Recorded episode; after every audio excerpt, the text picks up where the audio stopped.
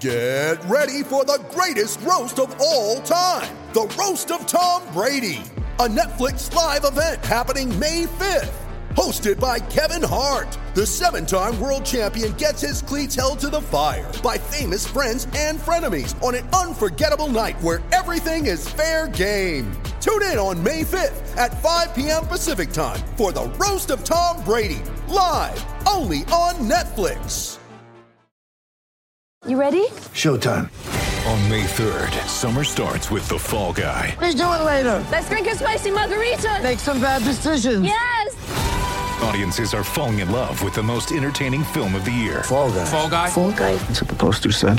See Ryan Gosling and Emily Blunt in the movie critics say exists to make you happy. Trying to make it out? Nope. Because I don't either. It's not what I'm into right now. What are you into? Talking. Yeah. The Fall Guy. Only in theaters May 3rd. Rated PG-13.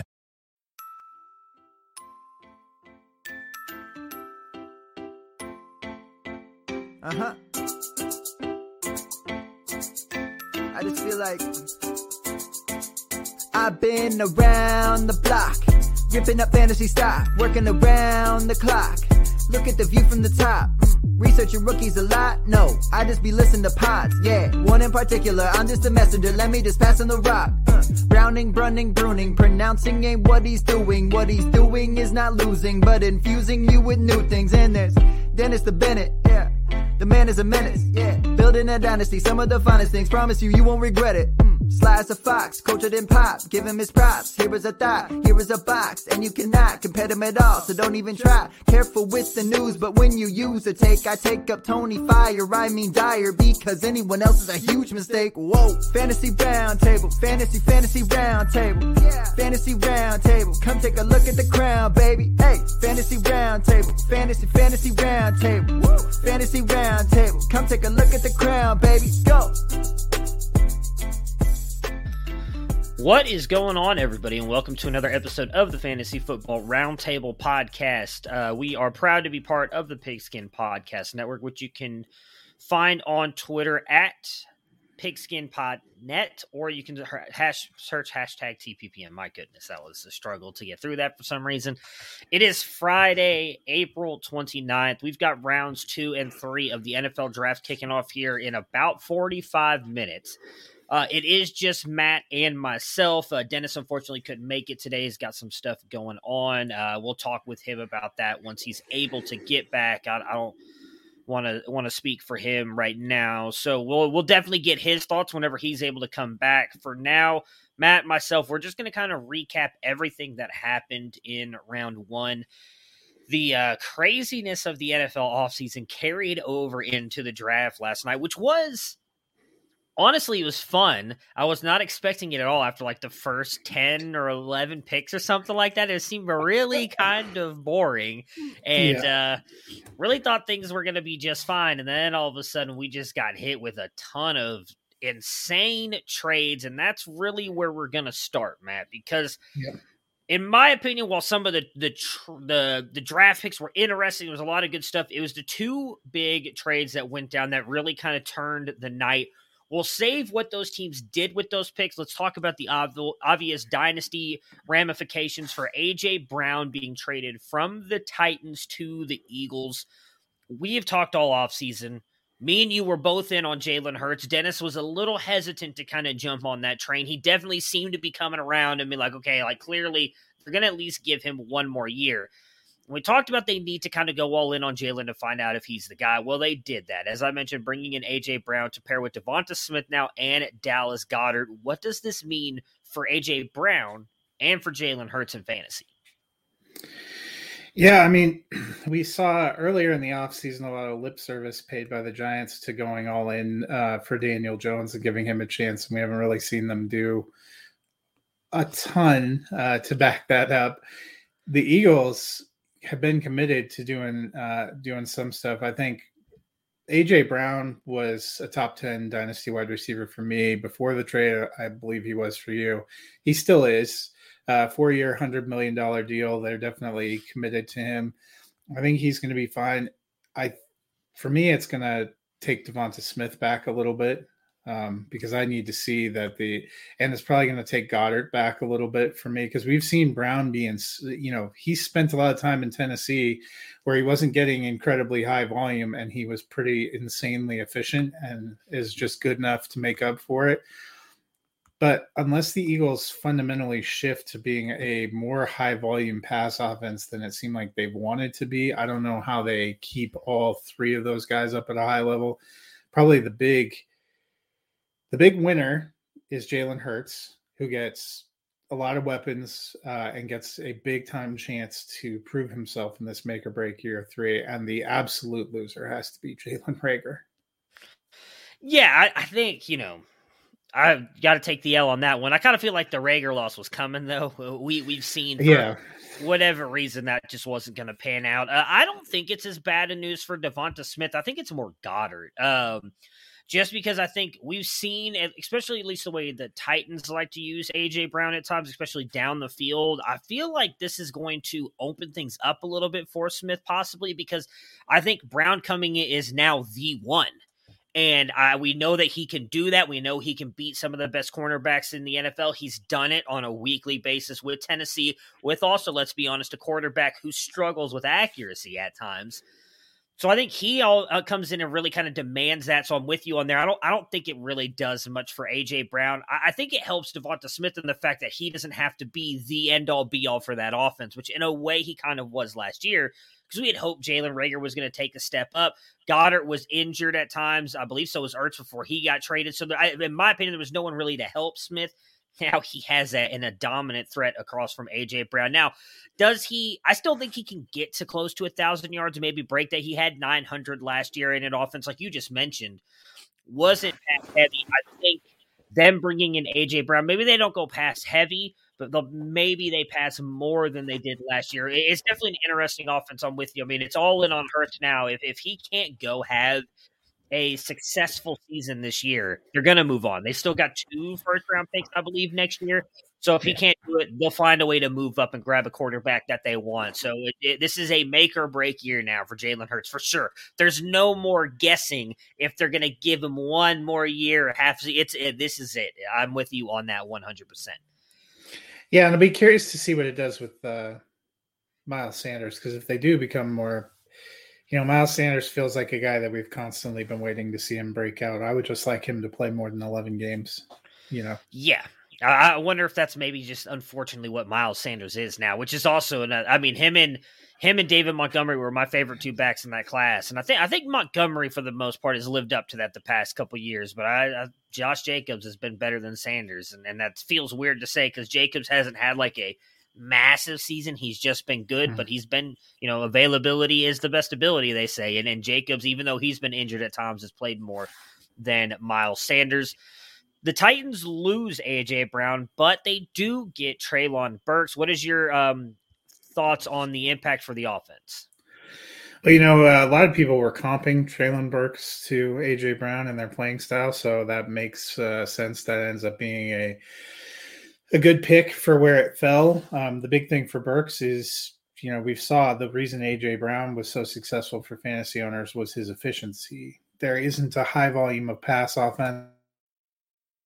And also, you know, they went out and got Robert Woods and Austin Hooper. Do, does that help? Does that take pressure off? You know, you would definitely say last year there were times where the Titans really had no receivers available because Brown was hurt. Julio never really worked out I think they have the makings of an okay pass offense. The immediate response when you see AJ Brown go, as should, is um, you know, oh my God, we're screwed. But I do I think the Titans, even without AJ Brown, may be in a better spot right now with their passing assets than they were last year because we saw some of those other receivers get a chance to step up and work their way in. Um, but I, I, like the Burks landing spot. He would be no worse than fourth for me uh, among wide receivers right now, rookie wide receivers.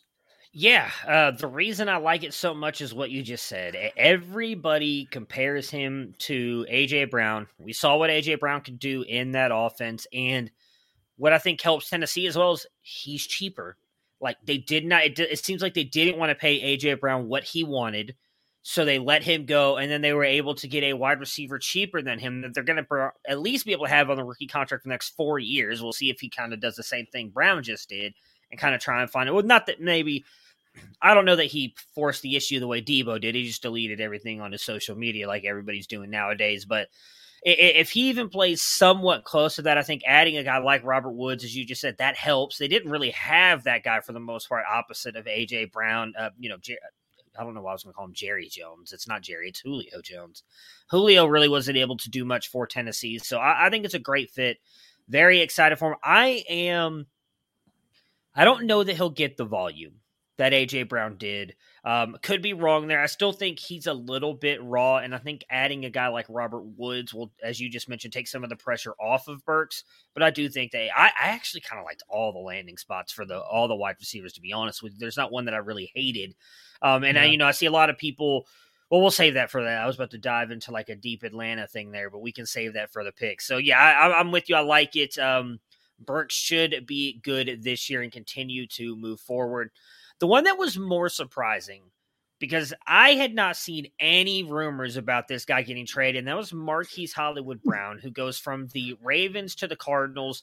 I haven't caught up with some of the stuff today. I know yesterday Lamar tweeted a WTF tweet as soon as it happened on Twitter, oh, but then I, I did see a story earlier that I guess they have talked, and and he's actually technically known about Hollywood wanting to be traded for over a year, at least according to Hollywood Brown, in an interview he did this morning. So Lamar knew about it. Maybe he didn't want to see him go because they were, from everything I've seen and read, they were best friends and all that other stuff.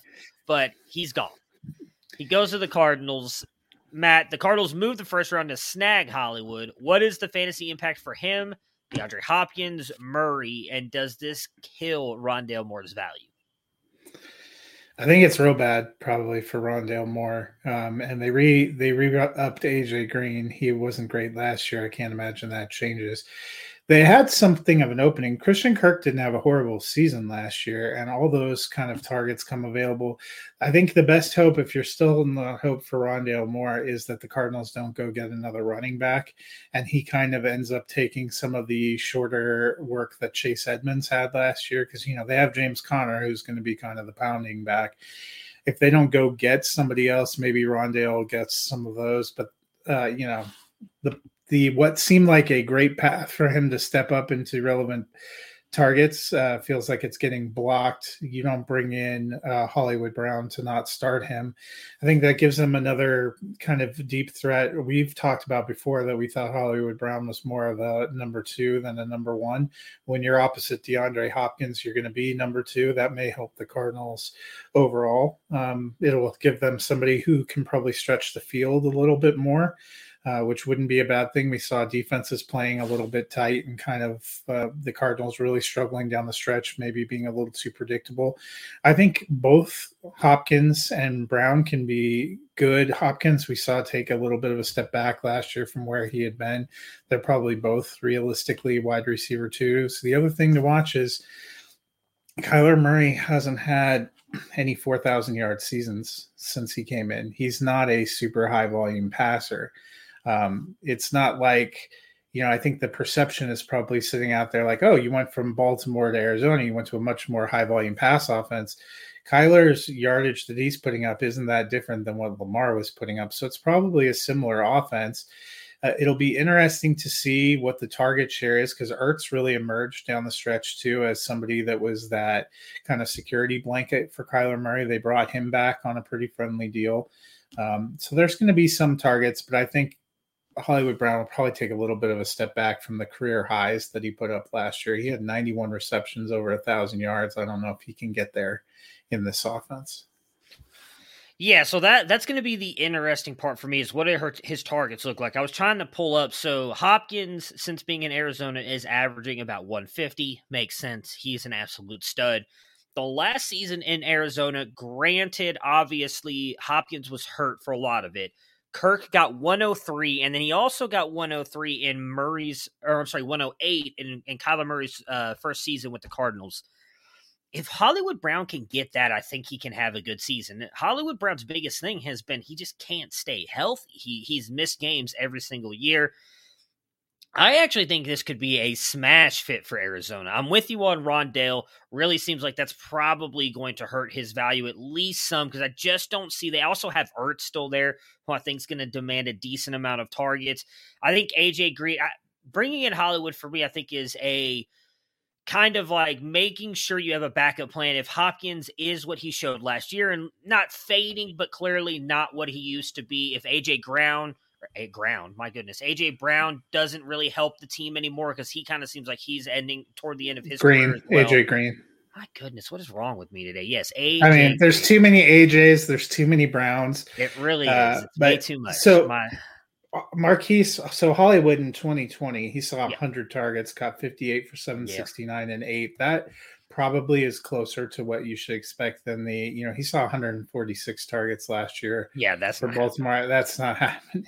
Yeah, but the one thing I will say is it's another move bringing college teammates back together. Hollywood's last season in Oklahoma, one of his better seasons that he had was when Kyler Murray was there as his quarterback. So those two already have the connection. They are friends. I think this is a great fit for Arizona.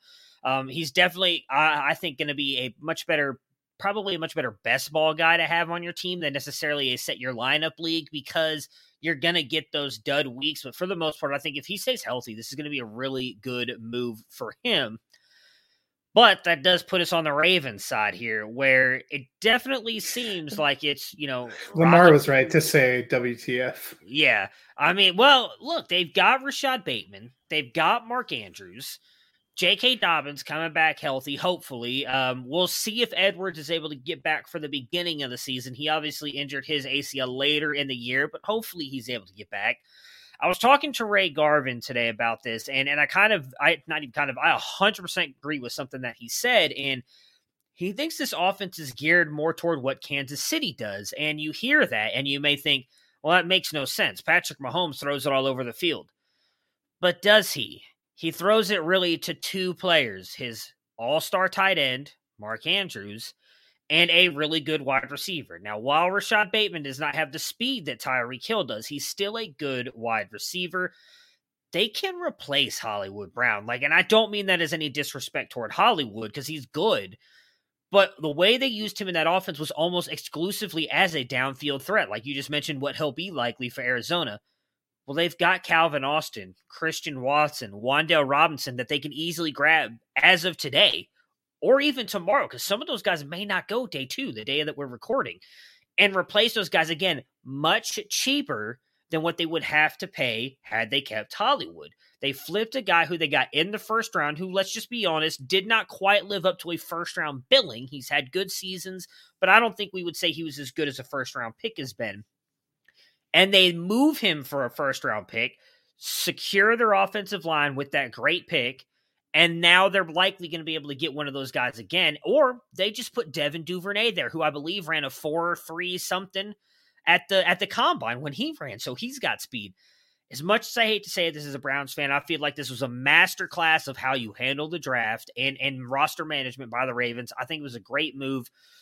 I know Lamar's upset. Those guys are friends. You never want to see that go happen. But at the end of the day, it's a business. It's gotta ha- it's gonna have to happen, especially if you want to pay Lamar Jackson, who is demanding that before he plays this season. And the Ravens can't pay everybody. So they made their decision, hey, we're gonna move on from Hollywood. We'll still help you out with the offense. We're gonna build around you and pay you. I think it was a great move. I'm really not worried about it from the Ravens side you know, Andrews is going to be that dude. The biggest thing is going to be what will Bateman be in this offense. He showed flashes, but obviously due to the injury and everything last year, I'm, I'm in on him.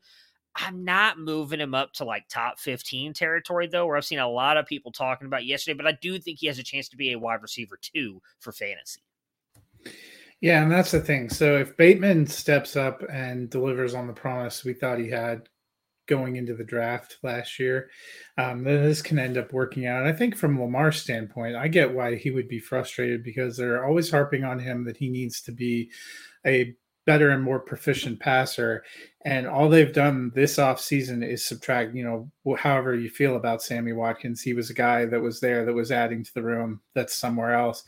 Hollywood, somebody that he's been developing more and more chemistry, gave him 146 targets. He had a career year last year, and you ship him out for a pick and then pick a center. That WTF, uh, if the timing is right, actually came after the second of their first round picks, um, which is probably like so for him. It's not that he doesn't want a center; it's just what are we doing? You know, and we hope J.K. Dobbins can deliver on the. the there's a lot of potential on the roster, but we haven't actually seen it come together for anyone except for Mark Andrews. Bateman has a lot of potential. We liked the pick when he went there. Dobbins has a lot of potential. We liked the pick when he when he went there, but he was in uh, a time split with was it Ingram, Murray, somebody in his first year. Yeah, it was, was uh, it was Ingram. yeah, I'm Ingram, pretty sure that his first year where he didn't get all the touches, he started to come on late. And you're like, well, we're finally going to see it in 2021. He has the unfortunate injury. Hopefully, it all comes together. And I personally, I'm with you. I don't think the Ravens are done. There's still receivers that I like that I think have potential that are going to go here. But now the Ravens definitely join a group. There's still a solid group of teams that came into this draft needing receivers. Backers. And, you know, that didn't get anything last night that are all going to be kind of fighting so where where does it all land you know um i tend to think i don't know how you feel but i don't think debo samuel's going to end up moving now because if they were going to move him they would have taken a first round pick out Well, of Yeah, I don't. I didn't think he was going to move to begin with, to be honest with No, you. but- And and it's going to be a lot of for me. Not, I don't know much about, and like I don't, I'm not in an NFL front office, so I don't know. But when I was listening to stuff leading up to the draft, even Wednesday, they were talking about a lot of the people in the know said there's no way Debo gets traded now because he has to pass a physical at this point. Bec- Hmm. and, and there's no way he was going to be able to get into whatever team, pass a physical, rework his contract because that's what he wants. He wants a contract extension, and then then finish off a deal before the first round starts. So I never thought Debo was going to go last night, um, just because I didn't think he would be. In my opinion, if I were Debo, I probably would have taken the chance that a guy like um, can't remember for the life of me what his name was. He was a left tackle. I think he ended up in Seattle. oh Uh, charles cross no, no, uh, no. Tra- uh, he was traded a couple years ago. He was in Miami. Did not work out that well. Had the mask. That's what I remember. him oh laremy tunsil There we go, Laremy Tunsil. I couldn't for the life of me remember his name. Um, that's remember Seattle traded for him, right? But they they did it so quickly and they didn't get the contract done. He bet on himself, and then what happened? Seattle needed to keep him, and he had all the leverage. They had to pay him as one of the highest left tackles in the league. And let's just be honest, he's not one of the Houston. best ones. Was it Houston? Houston, whichever. Yeah, whichever. He Yeah. took advantage of whoever got him. I can't remember who it was. So yeah, yeah that was Um, one of the bill o'brien specials yeah, there we go. That makes more sense now. So it, it's happened, and I, I don't think a team wanted to be held hostage like that, so that's why they didn't make the move. But yeah, I'm with you. I, all I would say to Lamar is, uh, now you know what Aaron Rodgers has felt like for the past whatever years he has been in Green Bay, because my goodness, they have just screwed that man when it comes to draft picks and receivers. And And we're about to get to that because maybe tylan wallace is a whole lot better than we realize Mm, Maybe, maybe. So it was a huge first round for the wide receivers. We had six of them go. I'm going to read off the list really quick, and then uh, we'll kind of discuss them as we go. Actually, let's just discuss them as we go. No point in reading them off. So the first to go off the board was Drake London to the Falcons at eight. I loved it.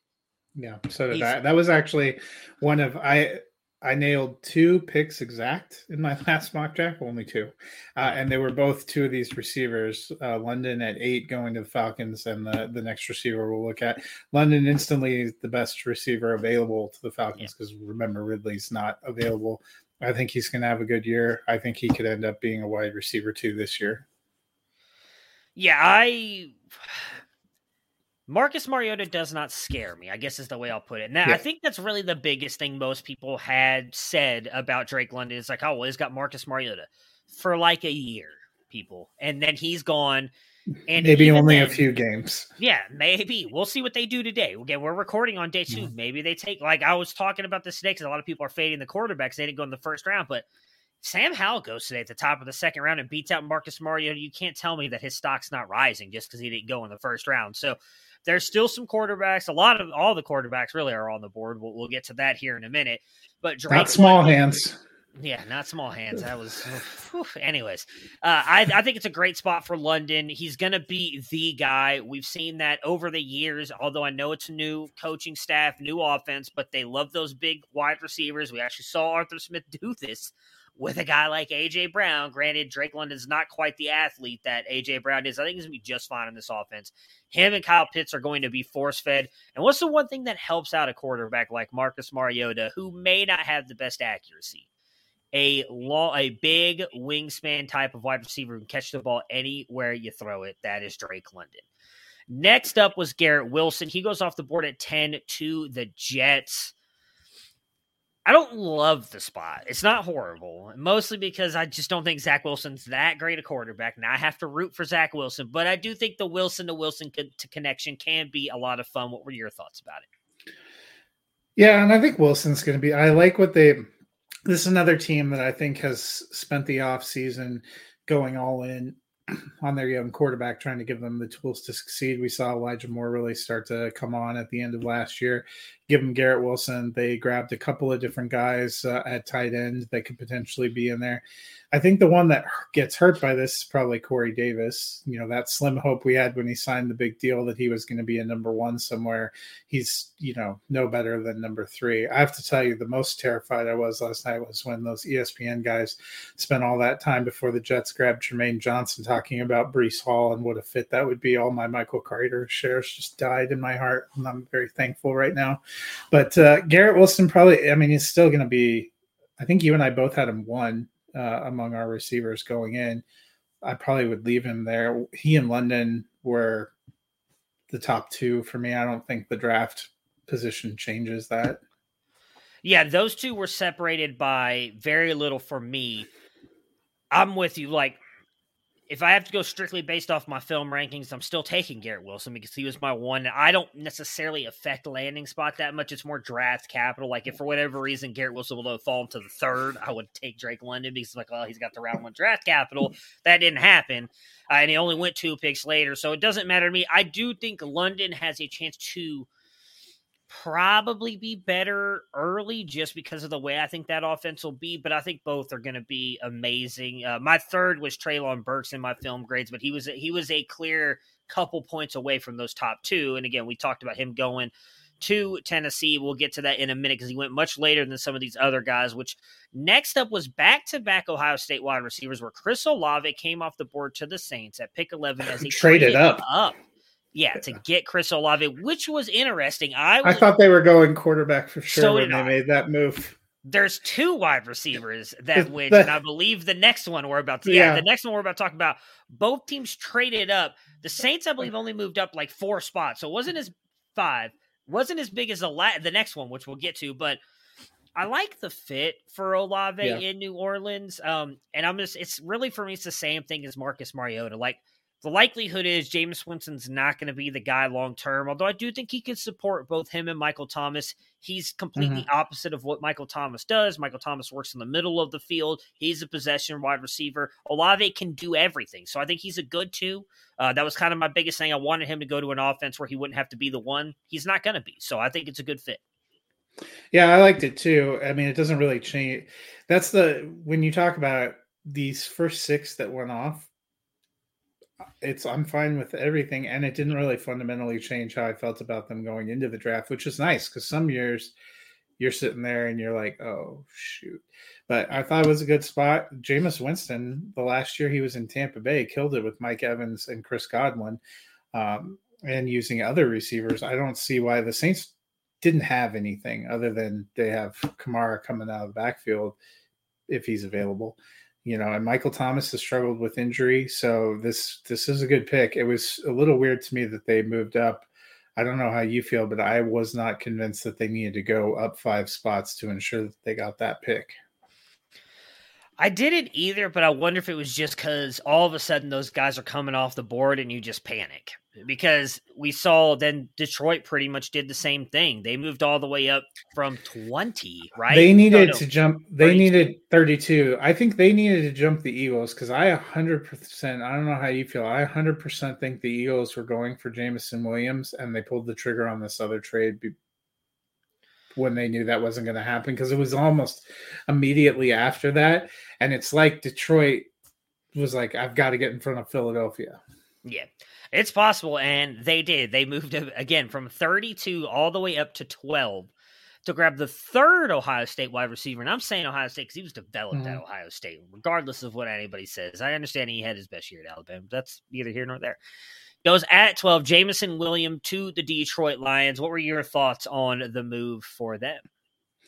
Um, I like Williams. I, I, like the fit there. We've seen, you know, people like to bag on Jared Goff, but he's another guy we've seen support a couple of decent fantasy relevant wide receivers. There were a lot of years with him, with Cooper Kupp and Robert Woods, where they were both in the top 15, you know, one being in the top 10. So I don't think a lot of people wanted to panic about Amon-Ra St. Brown. I don't think this kills his value. Um, I think it makes me wonder what the volume is going to be for TJ Hockenson. Uh, the other thing is where Williams tore his ACL in January. He may not be ready at the beginning of the season. What it probably hurts the most is the hope that you were going to get kind of a resurrection from DJ Chark. He just signed that one year kind of, I mean, 12 million sounds like a lot because I don't make anything close to that, but in football terms, that's not incredible. They probably have Chark so that he's available at the beginning of the season, but I think he's going to be the one that finds himself down in the rotation once Williams is ready to go.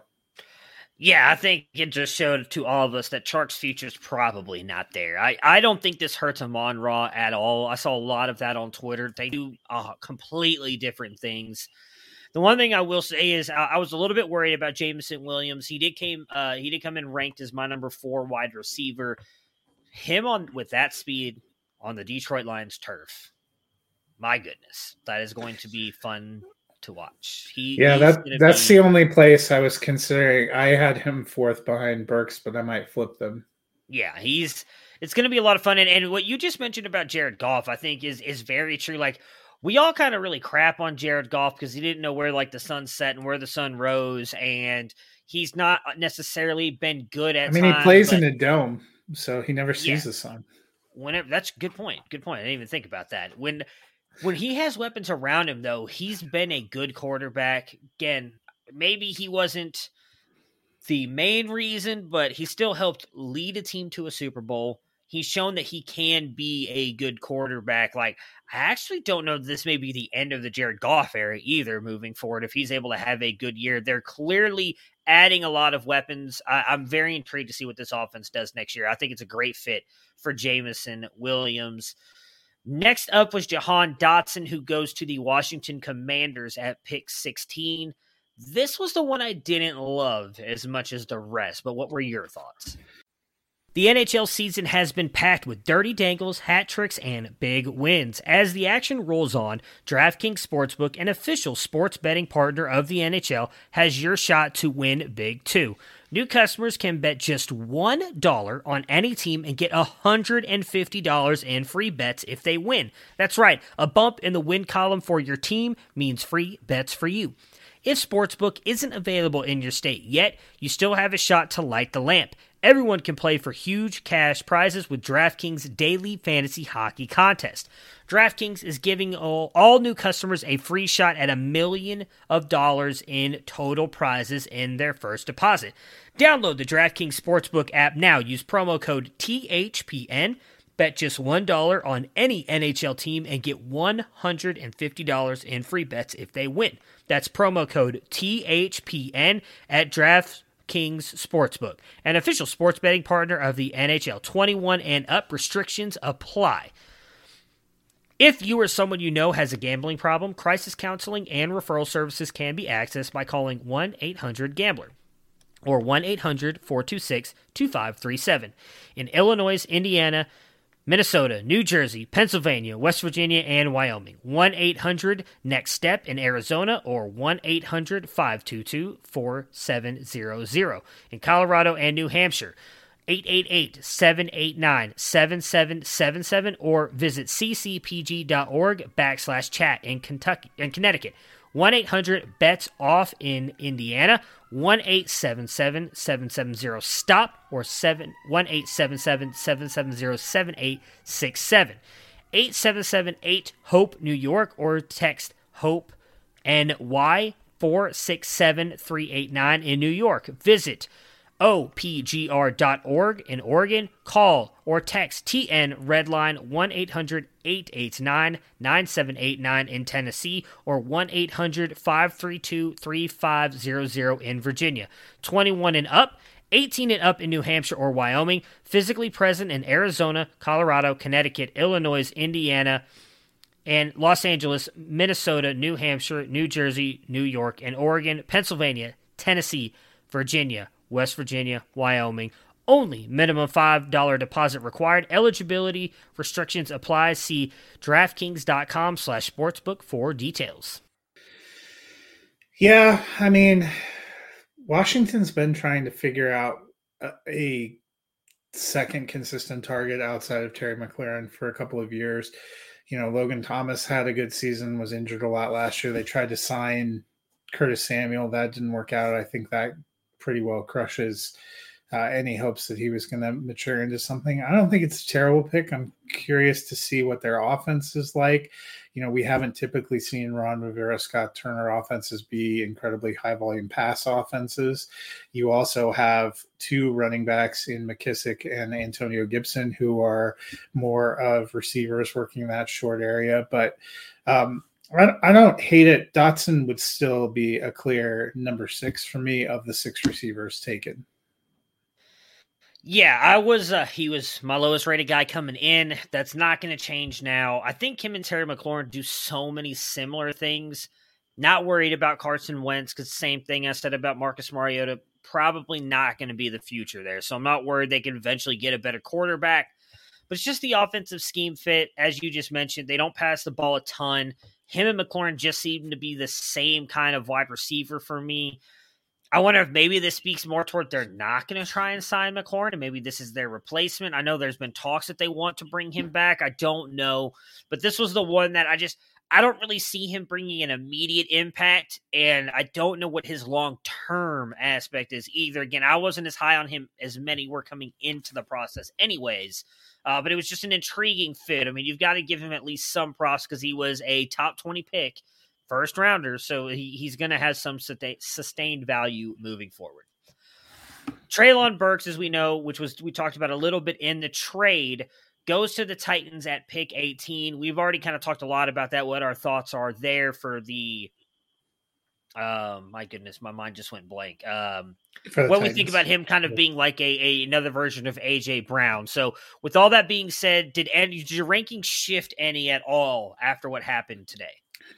Yeah, so my my top five uh, going in was Wilson, London, Burks, Williams, Olave. Um, you know, Olave is still five for me. I didn't dislike the landing spot, but I I don't think it that massively improved. And we talked about the two at the top. I think the only place I I might flip is Williams and Burks. Um, you know, I don't think it's a bad landing spot for Burks. I still like his talent, but that I have some questions. I just saw, you know, they're getting ready for round two. They just flashed up there that they think Tennessee at pick 35 might be one of the most likely spots to be the first to take a quarterback today. Okay. So, what is, you know, what is the future? What are they looking at? Tennessee has been a place the last few years where you have to be very efficient um, to be able to get it done. And Detroit, even last year, they cut the ball loose. They didn't always have a ton of people, but they they like to sling the rock. We've seen Jared Goff successfully sling the rock.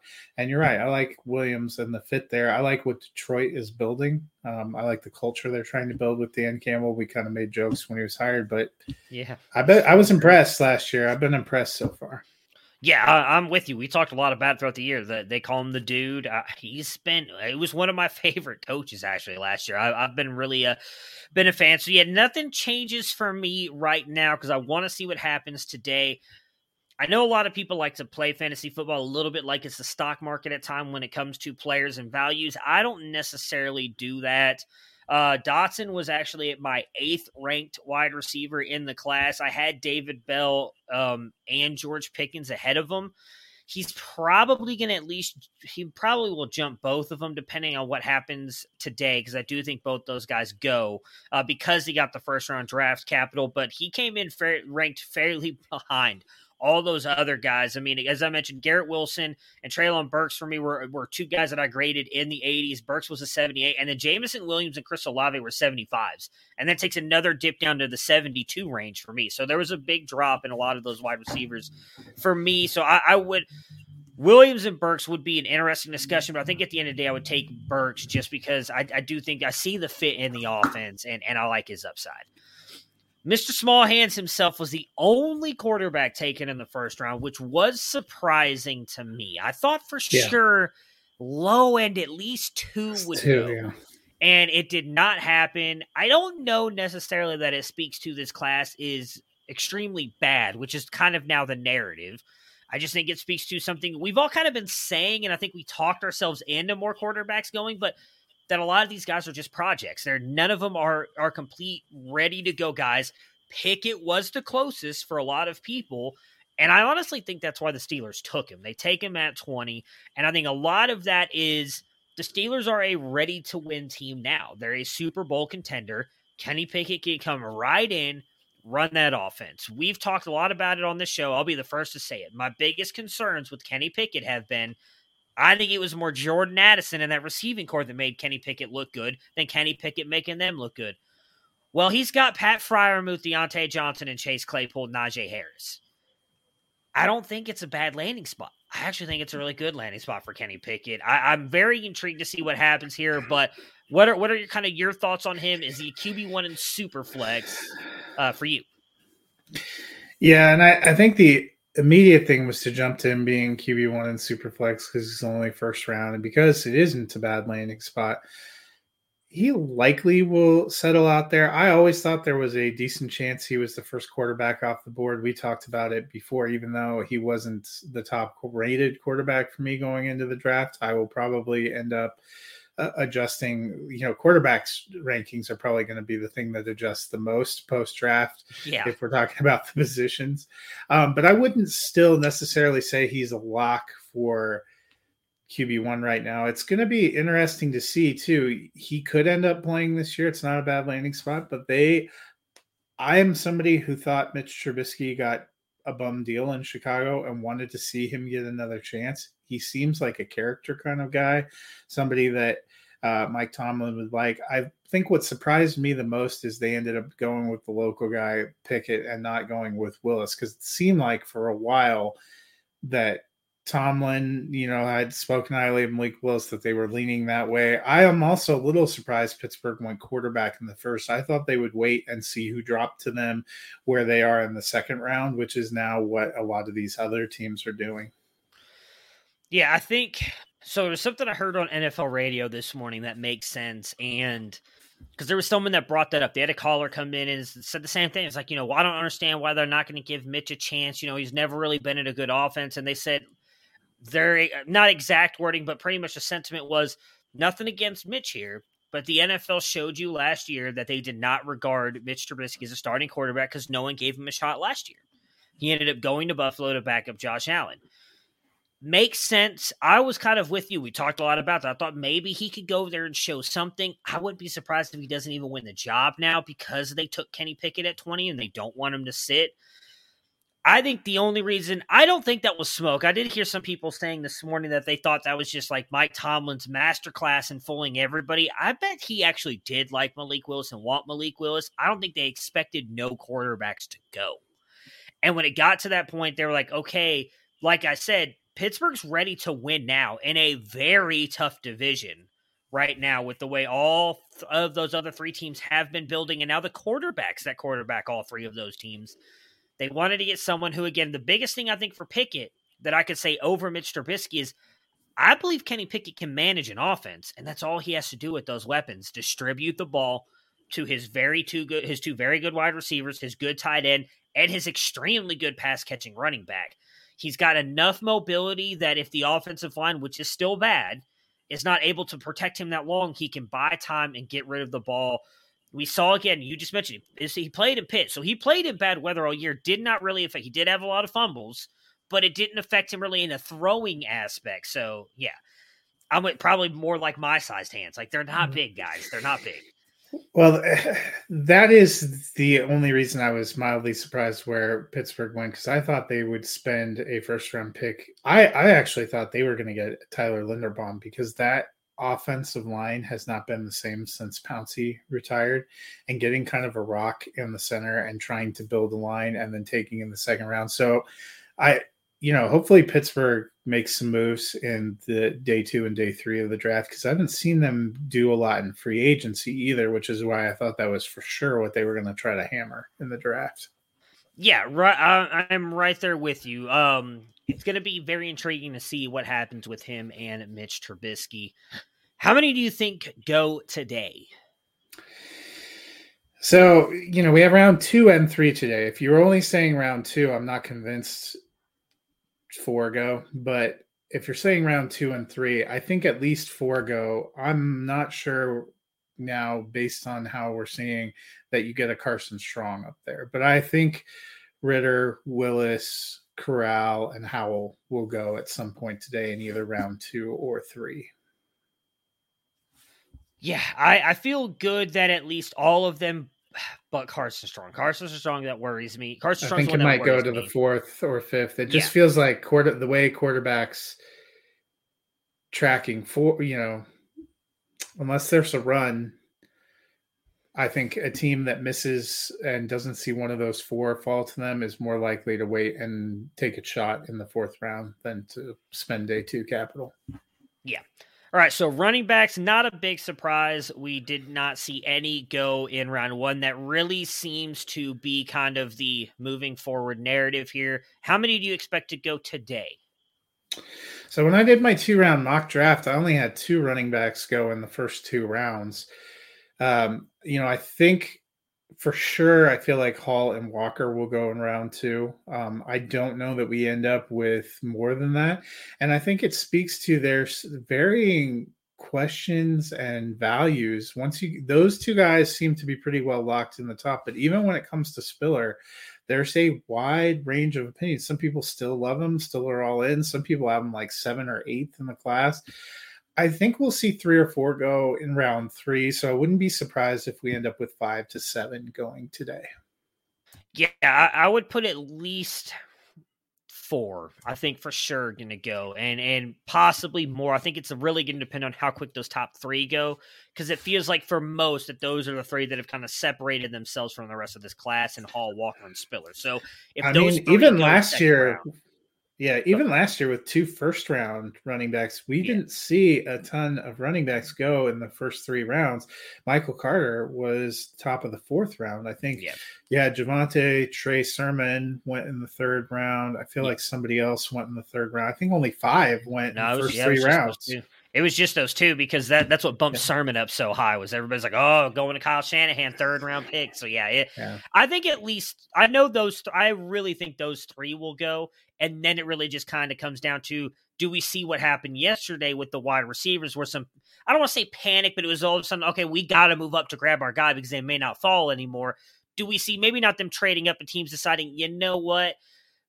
These cornerbacks are kind of close. We can take a shot on waiting on him. Let's just grab this running back because three guys already came off the board. Before we get out of here, because we are doing a live stream tonight, obviously by the time you guys listen to this, it'll probably be over, but you guys can go check out the YouTube show. It'll be live on there we, we go live on YouTube on Campus to Canton's YouTube channel all the time. Um, who is your big winners for round one? It was a mostly defensive heavy, defensive line, defensive linebackers, uh, cornerbacks, and then offensive line heavy draft outside of a couple, the six wide receivers and the one quarterback. Who was your big winners of the draft today? Or yes, so I'm going to say Jets. Um, you know, I thought they got a great corner. Um, I like the Wilson pick, and then coming back up to get Jermaine Johnson, who had slid down, gives them another pass rusher. I thought that was good. And I'm going to actually say the Giants, uh, who played for need. You know, they got Evan Neal to kind of build into that offensive line, which is one nod that you could say they are trying to look out for Daniel Jones and Saquon Barkley and everyone else they've invested in. Uh, and they got a good defensive piece with that first pick. Uh, you know, we've not always seen the Giants make the most of their first round picks. Um, and I felt like they had a solid draft. So both New York teams surprisingly going against the grain and doing a decent job. Yeah, that was the biggest takeaway for me. They killed it.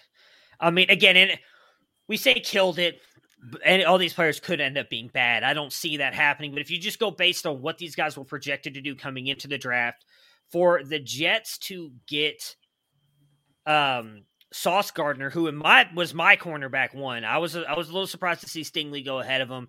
Then you get Garrett Wilson, who is my wide receiver one, and then to trade up and get Jermaine Johnson, who for most was a top twelve player overall in the draft because he was falling.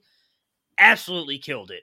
And then if you're a Cowboys fan, by the way, and and I'm I'm, I'm speaking straight to you, Matt, the Eagles get much better yesterday. The Giants yeah. get much better yesterday.